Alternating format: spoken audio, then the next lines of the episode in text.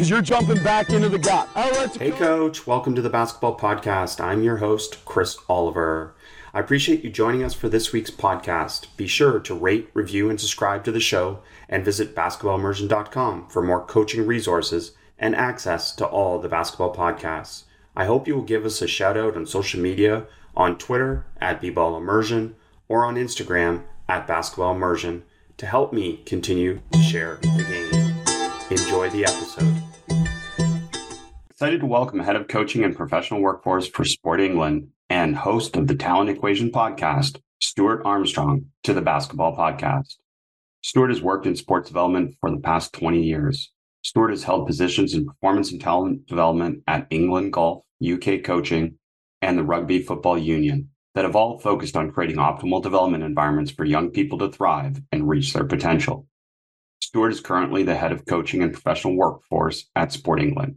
He has been responsible for writing and publishing two national strategy documents, Coaching in an Active Nation: The Coaching Plan for England, and Working in an Active Nation: The Professional Workforce Strategy for England.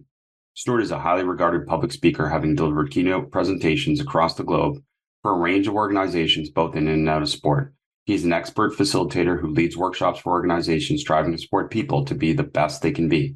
Stuart also owns the website www.thetalentequation.co.uk and is host of the 5-star rated podcast, The Talent Equation, which is dedicated to providing advice, guidance, and support to people at the cutting edge of coaching and performance development. Stuart, welcome to the podcast. Hey, Chris, how are you doing? I'm amazing. I'm excited to talk to you. I was kind of mentioning off air, I was kind of warming up my audience over the last 200 plus episodes for you. And what a treat. Your podcast and your podcast guests just do an excellent job of simplifying our understanding of better coaching practices. So let's start with this. What are the dangers or potential pitfalls of using drills in coaching? Well, there's a lot of potential pitfalls. I suppose the good starting point would be for me to define what I mean by a drill. So a drill has become a kind of a ubiquitous term that's now used to describe loads of different exercise forms. And I think it's sort of just become like, it certainly in the US, from like all the conversations I've had and time I've spent there, you know, people just talk about a drill. They talk about a drill, right? But actually, sometimes it's actually what they've created as a drill is not really what I would call a drill. It's more of a unopposed exercise, or sometimes an opposed exercise, you know. And then you have like a scrimmage, which I call a game, and there's like various different forms. So what I have created is like a taxonomy, if you like, of different kind of exercise forms so that we know what we're talking about. And there's lots of different types. So for drill for me is kind of at an extreme end, which is, you know, the kind of stuff you would see that was, well, firstly, it's unopposed.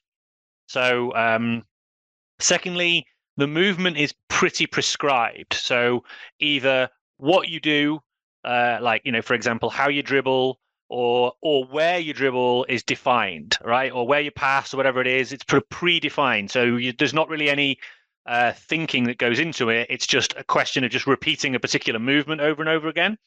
And then another feature of a drill is it's usually got cues involved as well. So there's usually people waiting their turn because there's a particular like space that you've got to operate within, therefore you can't include everybody, so people are waiting for their go, if you like. So that's the sort of anatomy, if you like, of a drill for me. It's that very, you know, the concept of a drill comes from the military. It comes from the idea that we want, you know, rows of people performing actions perfectly in choreography and in unison with one another, which, you know, comes from the sort of military parade ground, and was originally designed to create a sense of uniformity, but also obedience amongst you know, the military workforce, if you like. And those concepts then came and were transferred into sports, because the idea was we wanted, you know, subservient athletes that basically follow the plan to the letter, you know, and we develop a sort of a military campaign style. So the idea behind a drill, where do the pitfalls come from? Well, the pitfalls, first and foremost, is if you're going to predefine the movement and you're going to predefine how the movement is done where the movement is done, the timing of the movement, and it's going to be done in a situation where there's nobody else involved who can kind of get in the way, well, don't be surprised if the moment you then have a situation where you do the way you move it is not predefined because there's other people trying to stop you or there's teammates asking for you to move it in a certain way, or you have to make a decision about where to go, whatever it is, and you have to do that whilst you're under the pressure of opponents doing all sorts of crazy things to try and stop you. Don't be surprised as a coach if whatever it was that you were doing in your drill doesn't really work in that context, because it's you've done something very different. You've done something that's very, very removed and isolated. So don't expect transferability, particularly into game, if you've done that. So that's the number one. The second one is don't expect your athletes to be particularly creative and to be good problem solvers, sort of on, in a situation. Don't expect them to be able to expect them to look for you for answers all the time, because if you're the one who prescribes the movements, then you are going to be somebody. They're going to look to you to say, well, what do I do now if it doesn't work? Because they haven't experienced it in the context. They've only experienced it in the isolated context. Therefore, you're asking them to do something else, and they're going to look at you and say, well, that didn't work. What do we do now? And also, don't expect them to expect them to start to lose faith in you over a period of time because what they're doing in training isn't working in games and they don't feel like it's working, and they're going to look to you for answers, and you may or may not be able to give them the answers. So that's the other one. Then the third one is you're going to have it stifled to the creativity. You've had a situation where you've got individuals that it's not the activity is not transferring. And the final one is don't expect your athletes to be particularly motivated and to have a joy of what they're doing, because what they'll be doing will be fairly repetitive. And because it's so removed from context, it will seem a little mindless. And therefore, as a result of that, you'll find that they become demotivated quite quickly. And you may also experience some behaviors that are,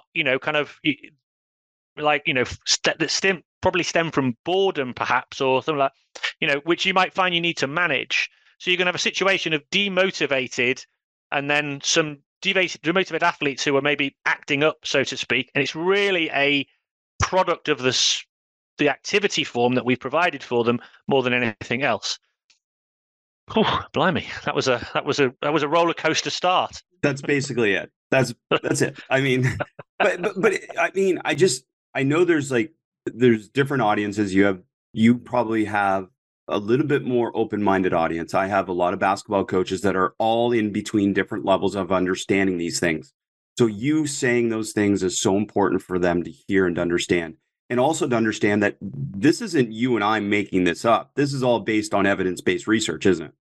Oh, 100%. Yeah, there's an awful lot of it's funny actually, because you have to look at, you almost start to pick various bits of research and you sort of amalgamate it together, and you can start to.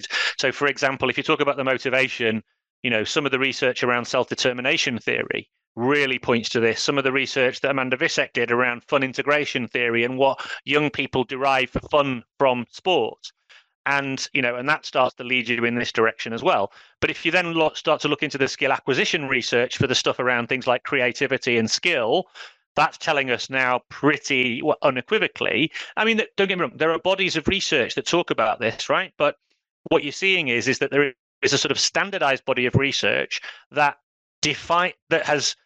where the concept of the isolated drill has emerged from. But there's another body of psychological research that's basically saying that context really matters, and skill is an emergent thing that comes from the environment and the context, and it's about solving problems. So we used to think it was about developing technique, which we could apply in context. That's what we call the linear tradition. There's this alternative view now, or this alternative perception, with a really strong body of evidence that's basically saying that skill can be developed and is developed the other way around. So we present them with a context and a problem to solve, The athletes then try and solve the problem, and what emerges from the problem-solving process are techniques.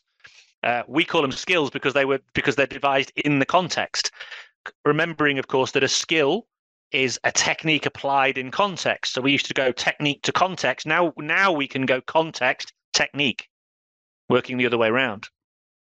I love this. At the forefront, you mentioned problem solving. And at the forefront of the drill from a coach's perspective is essentially there's one solution when you do a drill. And we know that in these open invasion environments that there's not one solution. And how do we get coaches past this hang up on saying there's only one way to do this?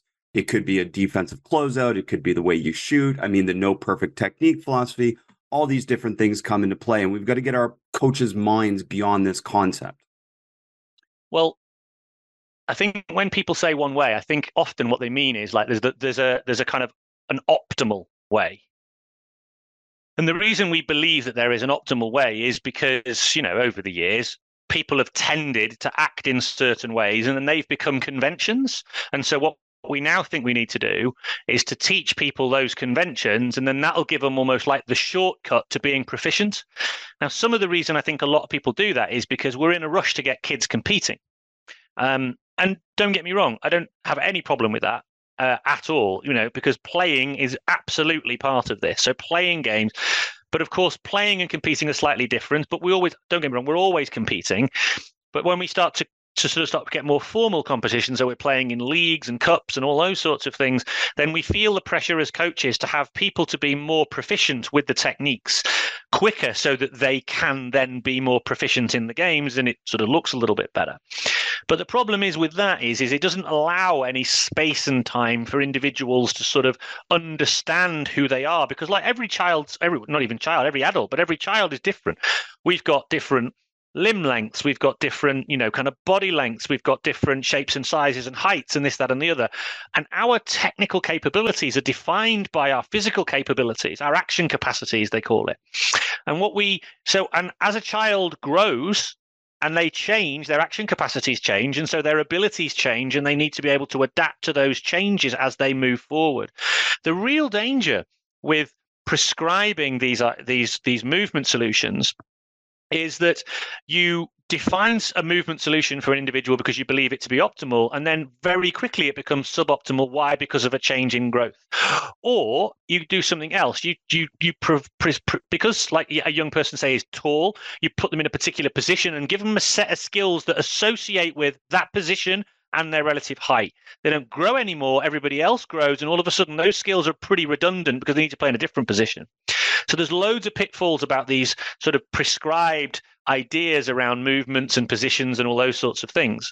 But the other bit that's a real issue is even if these movement capabilities are optimal, right? It doesn't necessarily mean that's the only way it can be done. Because what you find about the greatest individuals is they redefine the game. They start to do things that you haven't necessarily seen anybody else do. And then they become the kind of, you know, the move that everybody gets taught, right? So there's this weird thing about how we feel like we've got to teach these techniques because this is what we've seen others do, and now everybody wants to learn those sorts of things. The reality, though, is that young people will probably find themselves towards those action capabilities or those movement capabilities because they naturally become the way you solve the problem. Now, does that mean we never refine those? Of course we do, because you might be somewhere near it, but you just want to make it a little bit better here and there, right? But, and you might find that, you know, people develop a movement capability that is actually suboptimal, and in which case you go, okay, well, that's fine, let's explore something else. And then you can start to decide whether you want this or you want that or want the other. But that's a very different mindset from saying to somebody, it's almost like saying to somebody, I'm going to give you this key. Now, you don't know which lock it's going to open, and you don't even know if there's a lock there. But one day there will be a perfect moment in time where you need to insert this key into this lock and everything will be perfect. Now, if that does happen, that'll be brilliant. But it's such a redundant idea. Because, like, you know, like, when's that ever going to happen in that kind of perfect scenario for somebody? So what you want them to do really is to sort of come across this idea and go, wow, yeah, look what I did. Look what I did, coach. It's such a, it's a very different way of thinking about learning. Like, is learning something where you're putting something into somebody and then they're going to then just basically replicate it? Or do you see learning that way? Or do you see learning as enabling an individual to start to solve problems for themselves and find movement solutions, which are going to be lifelong? They're going to stay with them forever. It's a very powerful learning method. It's slower, but it's very powerful. And it just depends how you look at learning and how you look at a theory of learning. And personally, I'm very aligned to the kind of self-directed one. Why? Because I've seen kids come up with stuff that I never could have taught them in a million years. And I could have possibly even curtailed them from getting those ideas because I was too busy teaching them the right way, or how I thought it was the right way anyway.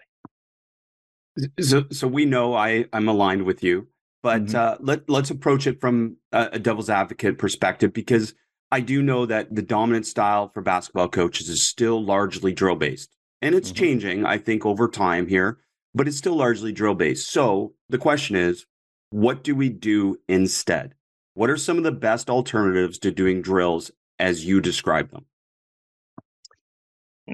That's a kind of big question as well. A good one, really good one. Well, so my view is I don't know if you've come across the Korean word koan? Yes. Yeah. So I believe it means puzzle. So I talk about, I've got a sign behind me saying ditch those drills. It's not very good for a podcast, but there is a sign behind me called ditch those drills. But also I talk about that says no 3-man weave and an axe through it. I like that. I want one of those, please. You'll get it. But I also have a phrase, which is, koans, not cones. And what I mean by that is, rather than using cones to prescribe where somebody goes, cones are fine to use as a space, but to just create spaces, but not to define where you move to.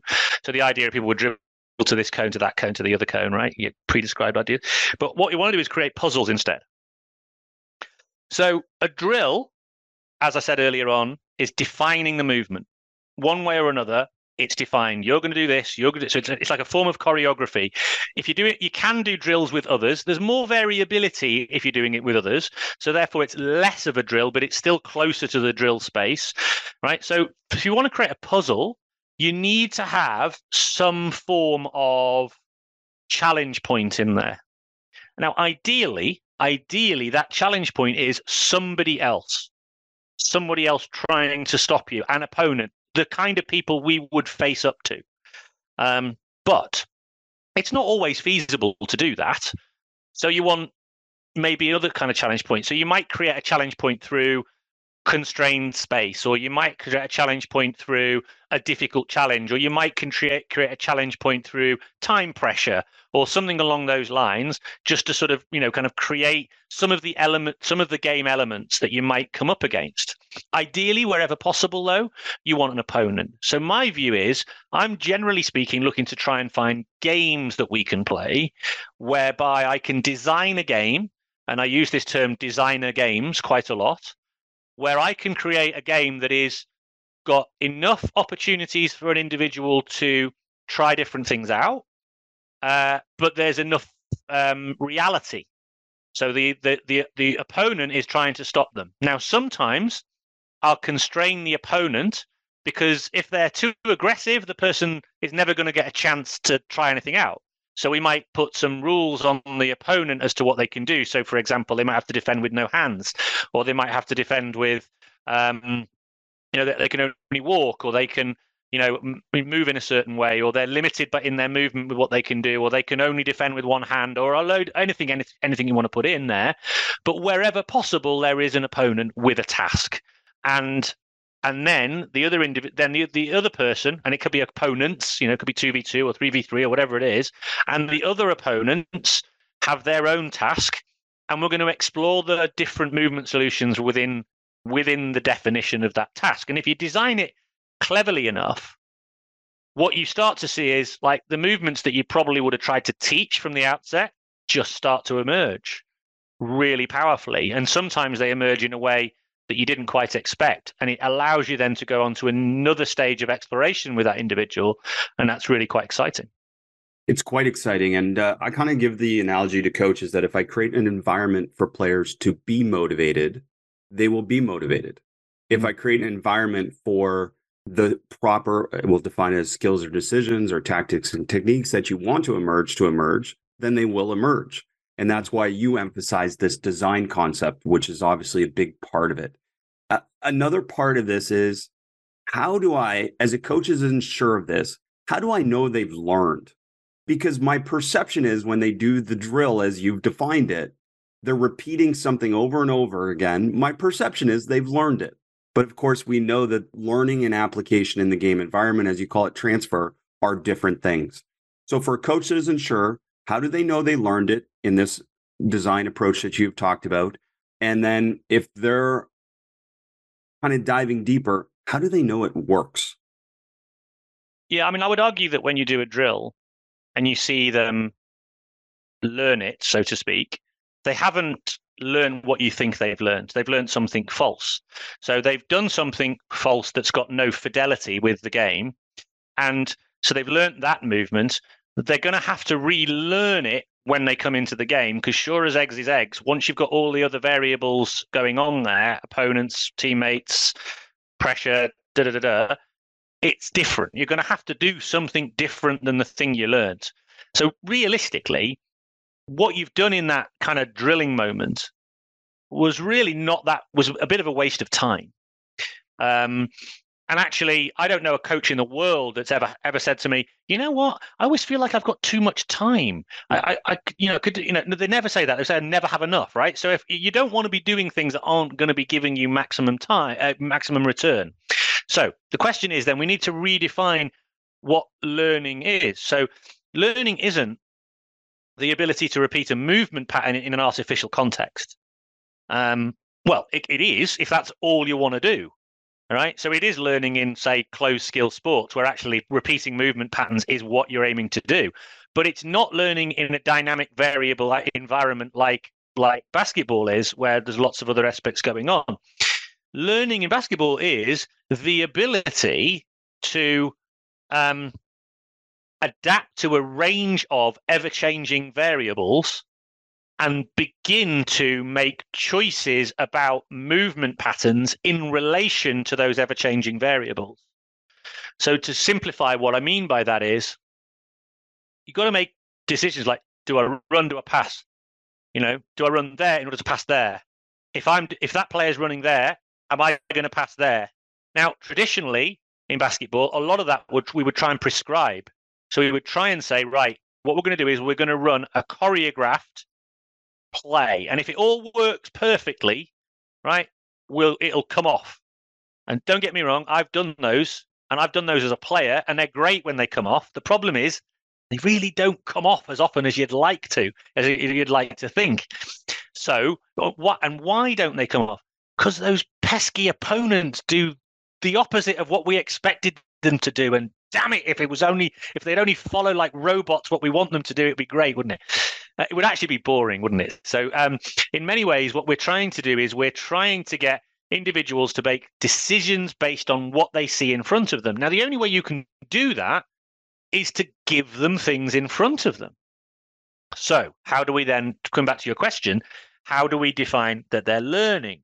Well, if we can say, well, actually, what is it in the game? What are the elements of the game that we're looking or hoping for the individuals to get an understanding of? So in basketball, in general, right, it's, how do we get the ball? One element might be, for example, how can we get the ball as close to the basket as possible to make the action of scoring to have the highest chance of success? Proximity equals higher chance of success, I assume, albeit watching guys raining down threes these days, you often wonder whether that is true. But anyway, that's one way of scoring. Get the ball close to the basket, right? So that's one principle. Okay. So if we were to design a task for a group where we were to say, oh, we're going to play 3v3 in a sort of particular area of the court, and we're going to say, right, you have to score in a particular moment of time, you have to try and score as many baskets as you can from within a certain proximity, and you're going to get extra points every time you do. Yeah, you can rein in field goals and this, that, and the other, but they're less points. You get more points for getting the ball close to the proximity. And then you say to the players, go. So the task you've defined, so to define learning isn't, can I move the ball around? Can I pass the ball around? Can I follow instructions? Can we repeat the play over and over again? The task is, how do we work together as a group to get the ball as close to the basket as we possibly can, because we get more points for doing that? That's, we call that in the world of in my world anyway, we call that an affordance. It's basically an opportunity for action. And what we've done is by putting extra points on that, so we reversed it. We should get 3 points or 4 points or 5 points for getting a close proximity goal or basket. You, by doing that, you've put a lot of attraction to that, right? So the players are putting their emphasis and their attention there. We've de-emphasized, taking a field goal or a three-pointer or something along those lines. We've de-emphasized that. We've placed more emphasis there. So they're going to explore. What we've done is we've created, we've shone a light on that search space within the learning space that we've created, and they can explore within that, and you can bring them together. They can talk about it. They can predefine their ideas a little bit to a certain extent, or create shared understanding. You can do it on the fly. You can start to get them to have different communication things, but you give them a bit of time and exploration and just see what they come up with. Then when you come to game day, you then see if they can do it there. That's when you're getting transfer and learning. Because if you're seeing these kinds of things emerge on game day, then you're beginning to say, well, now we're starting to see the things that we've been working on. And that's how we can define where the learning is taking place. So this is one of the reasons, though, I think it's easy to get seduced back into the kind of drill type activities, because it feels very rewarding when you see the movement capability that you've taught be replicated by that player in that moment.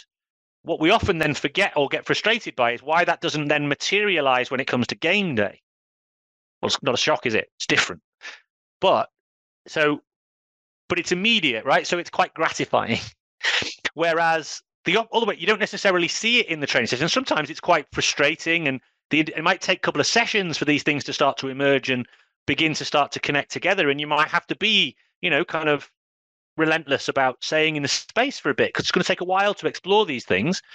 But you then begin to see it on game day, and it's like, now we know where we're getting somewhere. And the athletes do too. And they come back to you and they say to you, do you see what we did? Do you see what we did? It's such a different experience as a coach. Such a different experience. And, let's make coaches feel a little bit better. This doesn't have to happen tomorrow. This is a process. If you're going through this right now, it's a process, isn't it? For you and I, even though 25 years ago when I did my master's, I learned about games approach, games for understanding, game sense, whatever you want to call it. So I was aligned somewhat with playing basketball to learn how to play basketball from a very young age. So I've done this a while, but I've got much more confidence and comfort with this as I've gone all into it with the research. This is a process for a coach to get to this point. Say they're a traditional drill-based coach and they want to make changes. Can you talk a little bit about that process? Yeah, I've got a lot of sympathy for people who do that, because I've been through that myself. It's one of the reasons I've set up the podcast and stuff. And it's not easy. I mean, I had to actually go through a process of, kind of a couple of relegations whilst I was moving through my kind of my learning journey with this, because I was trying to do it live with an adult team playing, kind of senior level stuff. And I don't advise doing that. I advise kind of just experimenting a little bit and building. I'm a bit like that. I'm really bad. I'm like, right, I'm just jumping straight in the deep end. Oh, Christ, I can't swim. I'm a bit like that. But that's kind of how I learned to swim as a child, but funnily enough. And maybe that's deep in my psyche. I don't know. But I did go through that process, so I understand all of that. And you're totally right. This isn't, you're not expecting people to just go, right, this is it. The one thing I did find though that was quite interesting was I'd become really disillusioned with coaching, because I was just running out of answers. And I'd had some success with a pretty prescriptive approach, because at that time, actually in my sport, in field hockey, coaching was relatively is still, you know, relatively in its infancy. There weren't many coaches about. So therefore, if a team had a coach and therefore had a bit more organisation and structure, generally speaking, they would be a bit more successful. But then obviously, as things started to sort of build up, that became increasingly less effective. And I didn't have any answers. But what I also had was a lot of conflict. I found myself constantly in conflict with athletes, and I couldn't quite put my finger on why.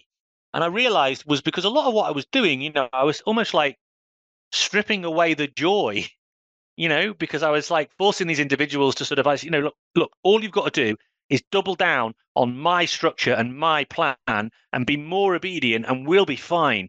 And what they were saying is, coach, it's not working. And I'm going, it's because you're not obedient enough. Be more obedient. And it just kept going.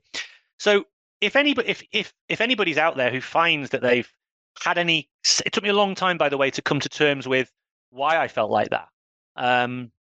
So if anybody does have that sort of sense of, you know, I feel like I'm having to act in ways that don't really map onto my values or aren't really aligned to my own experiences of sport, or it's not what I really wanted to be like, and I don't particularly look in the mirror, I don't particularly like myself, or you're sensing this conflict, then I would very much encourage people to sort of begin to explore this alternative, because it doesn't have to be like that. And one thing people probably also need to realize is that I call it the traditional model.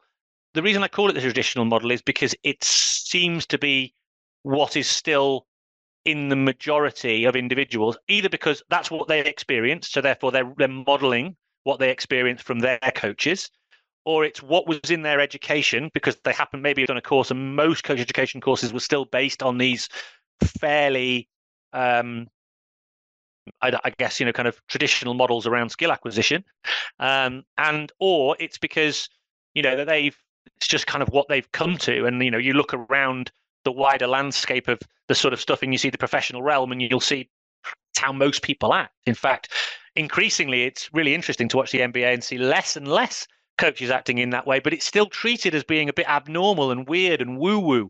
So it's kind of interesting to see how the kind of the language of coaching and the language of sports is beginning to change, but it's very, very slow.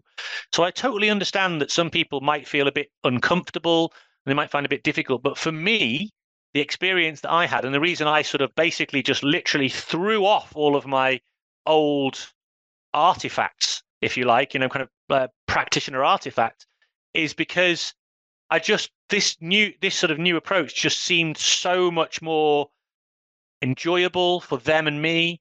It seemed just to have so much more promise. It certainly mapped much more closely to my values. I was learning so much more every single day, every single session. And so you haven't really got much to lose personally, as far as I'm concerned.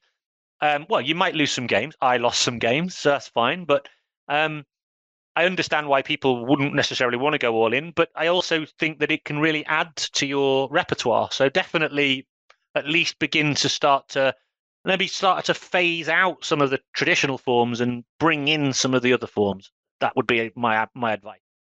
Coach, a brief interruption from our podcast to tell you about basketballimmersion.com. Why do so many coaches coach like it was 20 years ago? Technology, research, innovation have all expanded our understanding of teaching, coaching, and learning.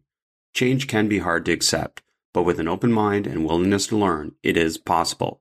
This is what Basketball Immersion has done for so many coaches. Coaches at all levels of basketball from around the world have stimulated their coaching development using the Basketball Immersion membership community. Embrace the change that will impact your players and team beyond anything you can imagine. Join our Basketball Immersion community at basketballimmersion.com. And I'd love to hear your thoughts on this, because one of the big things for me was to, like, traditionally when I was brought up, and I know scrimmages are still treated this way, or games in practice, they're treated as an opportunity for players to play uninterrupted without many coaching interventions. And the big shift for me was to just realize that because we're going to play basketball, whether it's 5-on-5, 4-on-4, or some type of basketball, opposed all practice, that I was going to use those as constant moments for coaching interventions. Rather than rely on, say, a drill to teach something, I was coaching them constantly in the context of the game. And I find that coaches who just start coaching the scrimmages like they would a basketball game are the ones that are able to make the transition a little bit more comfortable. Is that aligned with your thoughts on kind of how to intervene and coach within the game context? Yes and no. So we can get into the sort of details of this. So just give me some, just to clarify what you mean. Are you in general, then, are you saying that 5-on-5, they make a mistake? Yeah. And I can say, hold, recreate, go back to the situation, recreate the context of the mistake with the perception and the decisions present, and then be able to follow feedback with action, meaning we're going to follow that situation and then play from there. Yeah. That's definitely one approach. Yeah.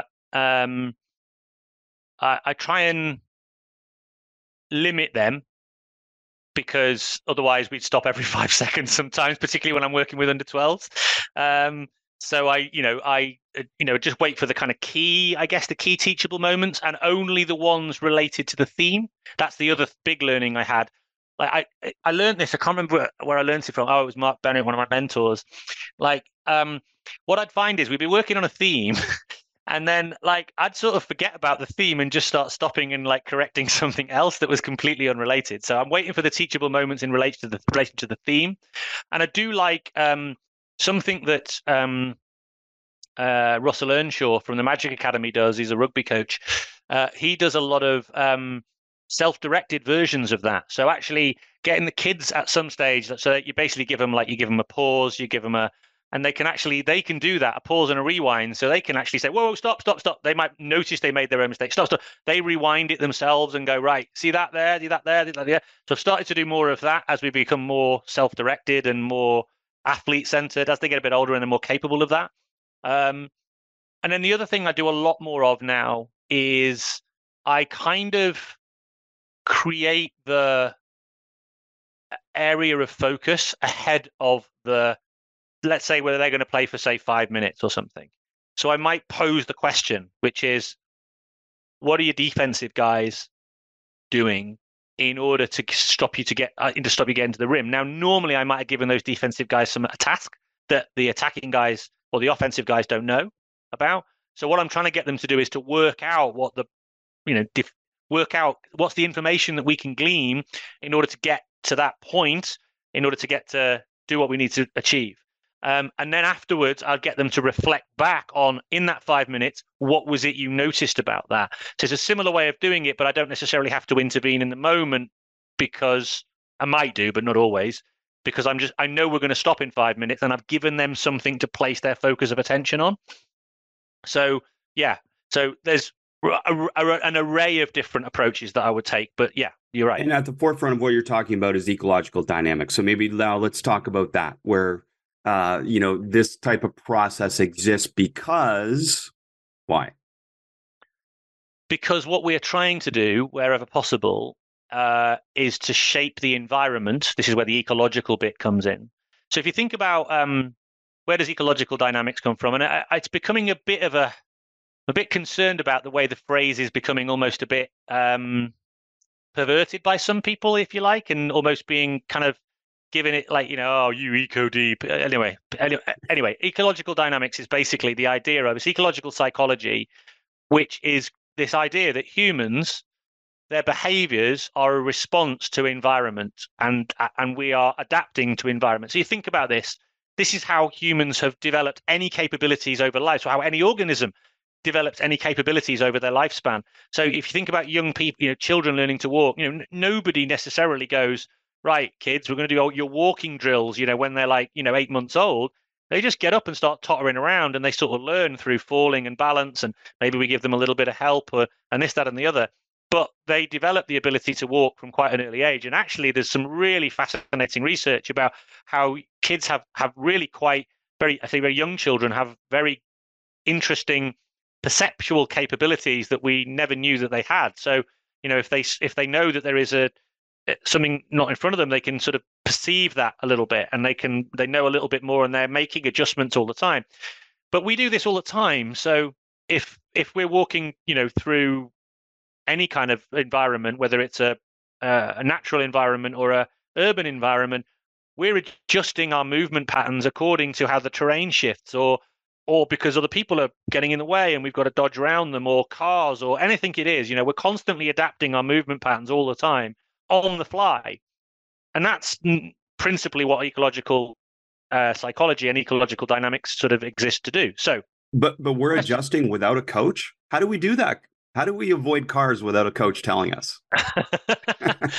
Well, initially, though, we are obviously taught in a safety context a little bit about that's a car and it'll kill you. And absolutely, we have to raise young people's awareness of the fact that there is something there that is going to kill you if you aren't careful about it. So, of course, we would do that in that context as well. But what we operate in a world that is less deadly. So we can give more opportunity for freedom for young people. And therefore, what we can say to them is, so we can design an environment that creates an adaptation, or we design an environment with information in it that defines how somebody might want to move in order to get to a certain point or to achieve a certain task goal. And in so doing, But we're not defining it as in saying you must do this and putting it in a box. We're saying there's a range of ways you could solve the problem, depending on how you perceive that environment. So ecological dynamics works through, rather than manipulating the individual as such by saying you must do this, you must do that. What we tend to do is to try and manipulate the environment to then see how the individual adapts to that environment. So this makes a lot of coaches uncomfortable because their perception of this is that we're leaving it up to the player to always self-determine my fate as a coach and our team's fate. So how do we counter that? Well, we call it it's not entirely self-directed because what we're doing is we're using constraints or task dynamics or particular types of exercises or, space or what our opponents do to define in some way the various different solution options that might be available. And you can even be as defined as to say, there's really just one solution option for you.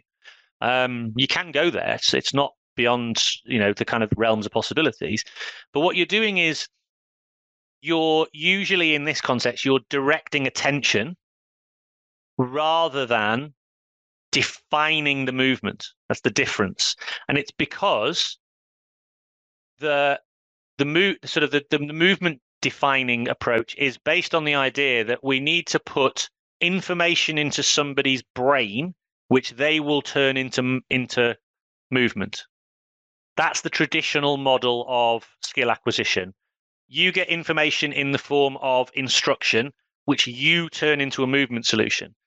The ecological dynamicist would say, I'm going to do something in the environment that invites you to act in a certain way so that you can experience it. So one of the techniques you would use, for example, is this model called differential learning. Rob Gray, Perception Action Podcast, actually got a podcast out today on this subject in baseball, where you actually learn the wrong way. So you're given a task of, for example, like hit the back of the rim, hit the front of the rim, like deliberately miss. Because if you can deliberately miss, you can deliberately hit. So this is the notion of a construct called differential learning, or you do an extreme form of a particular action in order to then redefine down to something that's in the middle. So if you learn this extreme form, something in the middle becomes something that's probably more like what you were trying to achieve. But there's a lot of research to show that the act of learning the extreme forms really helps you to dial in your movement and your proprioceptive capabilities to be able to do these particular actions. It makes you more adaptable, doesn't it, too? 100%. Yeah. Alex Sarama, a good friend of ours, works with Basketball Immersion. I mean, he has so many examples of this in terms of differential learning around shooting. And a simple example for coaches is to not work on shooting with perfect feet. And we obsess over perfect feet all the time. But the reality is there's not one technique and there's very rarely perfect feet. So can a player adapt to that and still make shots? Yeah. And like when you watch great shooters, they hardly ever, in fact, you see this quite a lot. There must be some research on this, actually, and you'll know better than I will. But like, you know, when they often you see shooters, when they've got literally all the time in the world, they miss. But when they've got like a hand in their face, they make it. And I think it's partly because they've like, you know, over the years spent so much time with people with their hands in their faces, desperately trying to, and it sort of focuses the mind a little bit more, or it's more like the picture that they often get. But what I'm trying to say is that you see great shooters adapting to defend, you know, so they can make the jump back, they can make the shot off one leg with one hand, you know, so. The great players are super adaptable animals. You know, whatever a defender does, they've kind of got a solution for it. And that's really what we're trying to develop in young players, their ability to have solutions, you know, a range of different solutions. And more often than not, what they're asking to do is they're coming up with solutions that are entirely unique to that moment because they've never come up against that person before. In that exact situation before, they're never likely to come up against that person before in exactly the same situation again. Therefore, every solution they come up with is novel in some way. And yet what we're saying is, no, we want you to learn this really predefined movement that's really sterile. And we think that's then going to become, I mean, I struggle to get the logic of that personally, but it's amazing how resilient that idea has been over the years. So I'll give you another example I'd love to hear your thoughts on from a basketball perspective. When my daughter was 8, the natural thought process from a traditional coach would be, I need to teach her proper layup technique. Mm-hmm. And I intentionally have avoided ever teaching her proper layup technique because as soon as I teach her proper layup technique, she is somewhat restricted to that technique rather than, again, being afforded the opportunity to be creative and find a solution. Now, as an 11-year-old, she can definitely, if you told her, and she's gone to different camps or different situations where someone said, do a proper layup, she can do it without ever being taught it. But now more often than not, she has more solutions than someone because she's never been restricted. Is that a mindset that we should be approaching coaching from a little bit more? Yeah, because the real danger is that you constrain an individual's movement repertoire by telling them the right way.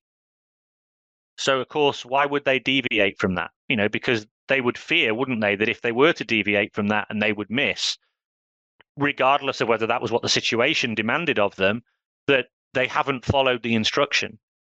And in reality, we don't necessarily want someone to follow the instruction. What we want them to do is to understand that there's 125, more than that probably, there's almost an infinite number of ways of getting the ball in the basket, depending on what's happening around you and in front of you.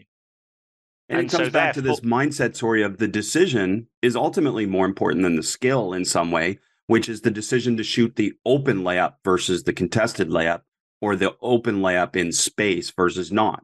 And that applies to most sports, doesn't it? Yeah. And of course, the difference you see between, I think often decision-making in sport has been seen as this separate thing that you have to almost train on its own. Right. So you train the technique and then you train the decision-making element and you try and put the two things together. Within a sort of ecological or constraints-led approach, you're developing the sort of, you're almost developing the decision, and then the movement solution is defined by the decision. So it's working backwards. And of course, you're never separating the two. This is what they call perception and action. They call it perception-action coupling. What you perceive defines your decision or your action, which then defines how you move. And actually, it happens so fast that it's not even something that is necessarily kind of a brain processing thing. It's just, there's a situation, I've got to resolve a problem with a movement solution, and whoa, look what I just did there. And I bet you half the time people go, they almost don't even know how they did it. For basketball coaches, a lot of this is trying to flip their belief in what a fundamental is. A fundamental is a jump stop and a pivot and a layup done this way and this technique and to flip their mindset and kind of focus them more on principles of play, you know, finding space, finding advantage, different things like that. And then the technique that applies is really kind of not the most important part, right? The decision is. So for you, how do we help coaches explore more this concept of not overburdening their athletes with technical instruction? Because traditionally, again, that 8-year-old in basketball would be taught technique before anything else. So It's really interesting. By the way, we shouldn't just This is something that's the world of sport over. So it's not just in basketball. We have this sort of predominance of technique-led coaching. Yeah. Anyone that listens to your podcast, by the way, knows that you cover so many sports and so many areas, and it's wonderful.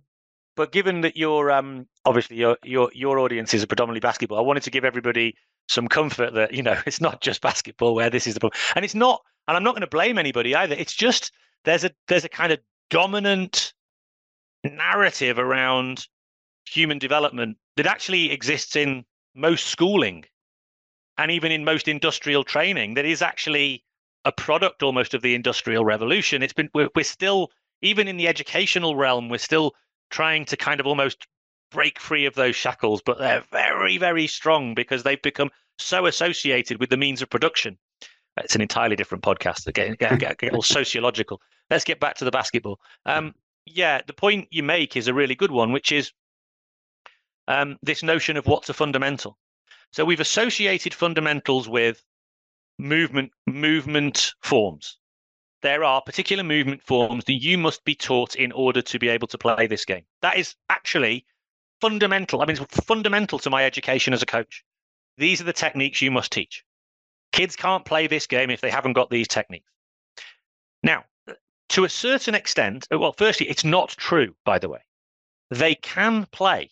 I mean, and I'm talking about so even if they can't dribble, they can play. Why? Because they can pass, right? So they can still play the game in their form. It might not look like the game we know, but this is a game that they know, and maybe it would be better for us to define the game that they know based on their action capabilities.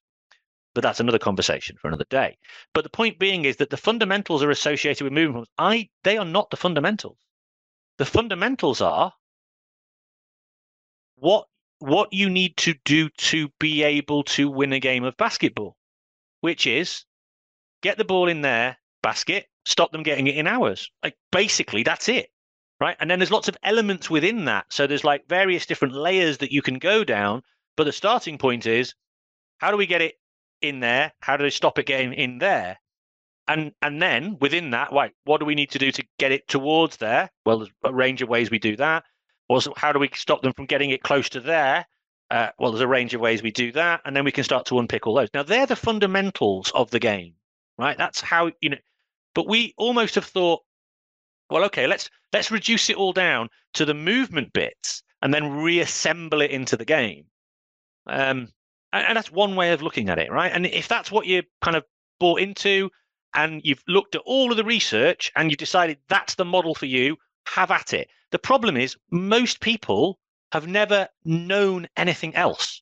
So it's worth exploring the alternative. So let's start from the fundamentals being the ways in which we can win the game. Now, let's start from there and actually give young people as many experiences of that as we can. So I've been doing this with a group of kids in field hockey since they were 8. This is my sort of experimental cohort, including my own child. So, I wasn't entirely unethical in doing all of this. But what happened was because they weren't given the techniques, sure, when we played some games against other clubs, we probably have a hard time because there'll be other kids who've got some slightly different capabilities and it gave them an advantage. So what did they do? They had to adapt. And so they learned that actually we can't dribble the ball to go round loads of other players because we haven't got that capability. So what do? We pass it. Now, actually, often young men, particularly young, if you teach them a technique, they will want to do it all the time. And they'll dribble. And you'll shout at them, pass the ball. Well, no, I never did that. So they just passed. It didn't always work. But you could see the intention. And I used to say to my assistant coach, I say, you're seeing that too, right? They are actually trying to pass the ball around and move it towards. He goes, no, they are. You can see they're doing it. And sometimes it would work out. And you think, oh, this is really cool. And then what happened was, as we started to do more and more of this, they started to develop the ball movement capabilities as well. So they could move the ball with each other, pass the ball. They start to learn to trap the ball. They start to learn to, control the ball and move the ball to other spaces. And they started to use space a little bit better. And they were almost getting game appreciation, and game sense was sort of like, just baked in. It was kind of like just part of the thing. And then they started to develop the movement capabilities that went with it.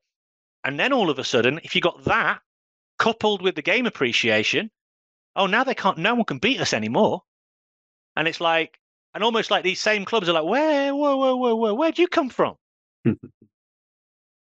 That's got to be a wonderful feeling. Well, it is. And I try not to be too smug about it, but it is fascinating. But what I do love about it, if I'm totally honest with you, Chris, is that it's actually, it's kind of them, right?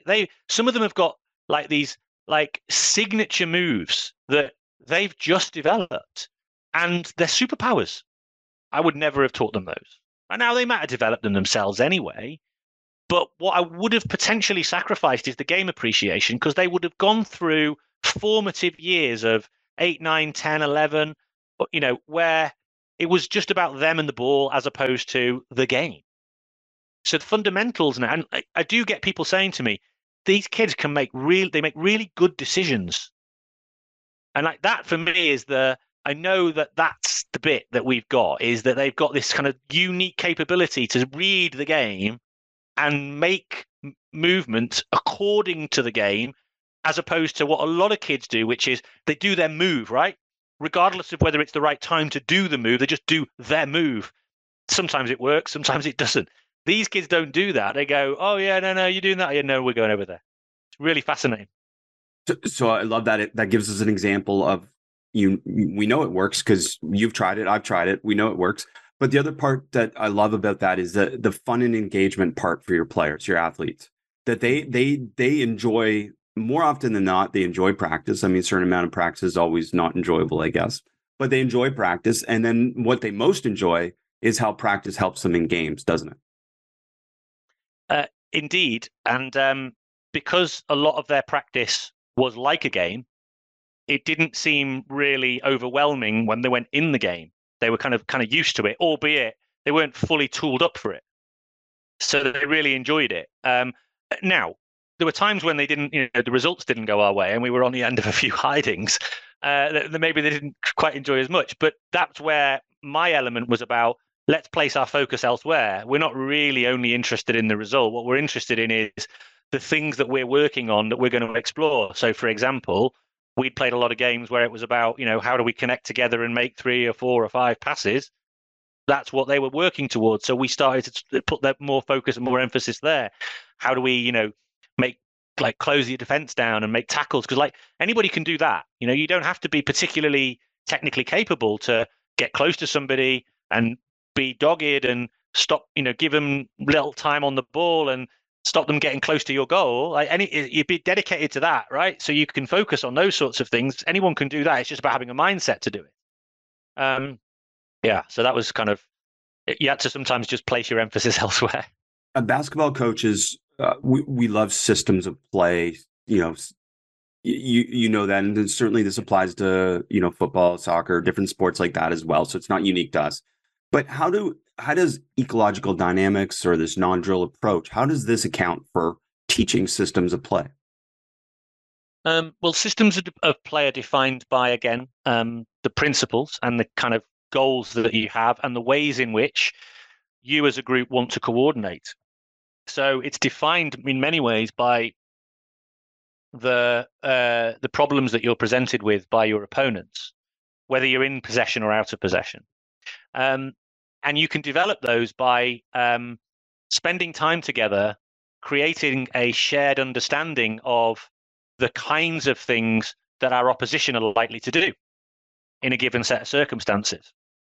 And by recognizing those together and communicating those to each other, because it's not everybody perceives the game in the same way at the same time. But if an individual has a perception and can communicate that to somebody else, that's really powerful. Like if they're shouting to each other, they're doing this, they're doing this, they're doing this. I was speaking to Alex on the show a while back, and he was talking about how he's got particular code words that he uses that defines what someone's doing. And triggers that lead to that action, yeah. Triggers, exactly. Yeah, that's right. So similar concept, actually, but it's more about a kind of a shared vocabulary that can be communicated through a singular word rather than lots and lots of, because you haven't always got time to, spell it out for everyone. So you might, so for example, I use a lot of animal analogies in my coaching, so I might say, they might say armadillo, armadillo, armadillo, right? Which is basically a way of saying we need to compress together closely because we're numbers down and they're counterattacking. And we need to be as close as we possibly can, curling up in a ball like an armadillo to protect our zone, to force them into a wider area in order to then gain numerical advantage, to delay the play, if you like, and do that sort of stuff. So those kinds of, but that's about recognizing a moment in time. Wow, we're numbers down. Right. What have we got to do? Call to my teammates to get close to me so that the direct line to goal is more difficult to get to, which means we then have to go somewhere else. So, but we do that by we would play a scenario where, for example, you're likely to be counterattacked against a lot. And then we design that game or that environment, the counterattack would happen. And then after a period of time, I would say to the players, what are you noticing about when the counterattack happens? And they'll say, well, they're getting through. And we say, okay, so what is it we can do together? Do that, and they go, well, we've got to get close, or whatever it is, right? Okay, great. Okay, what can we call that to make it easy? Well, what call can we give that?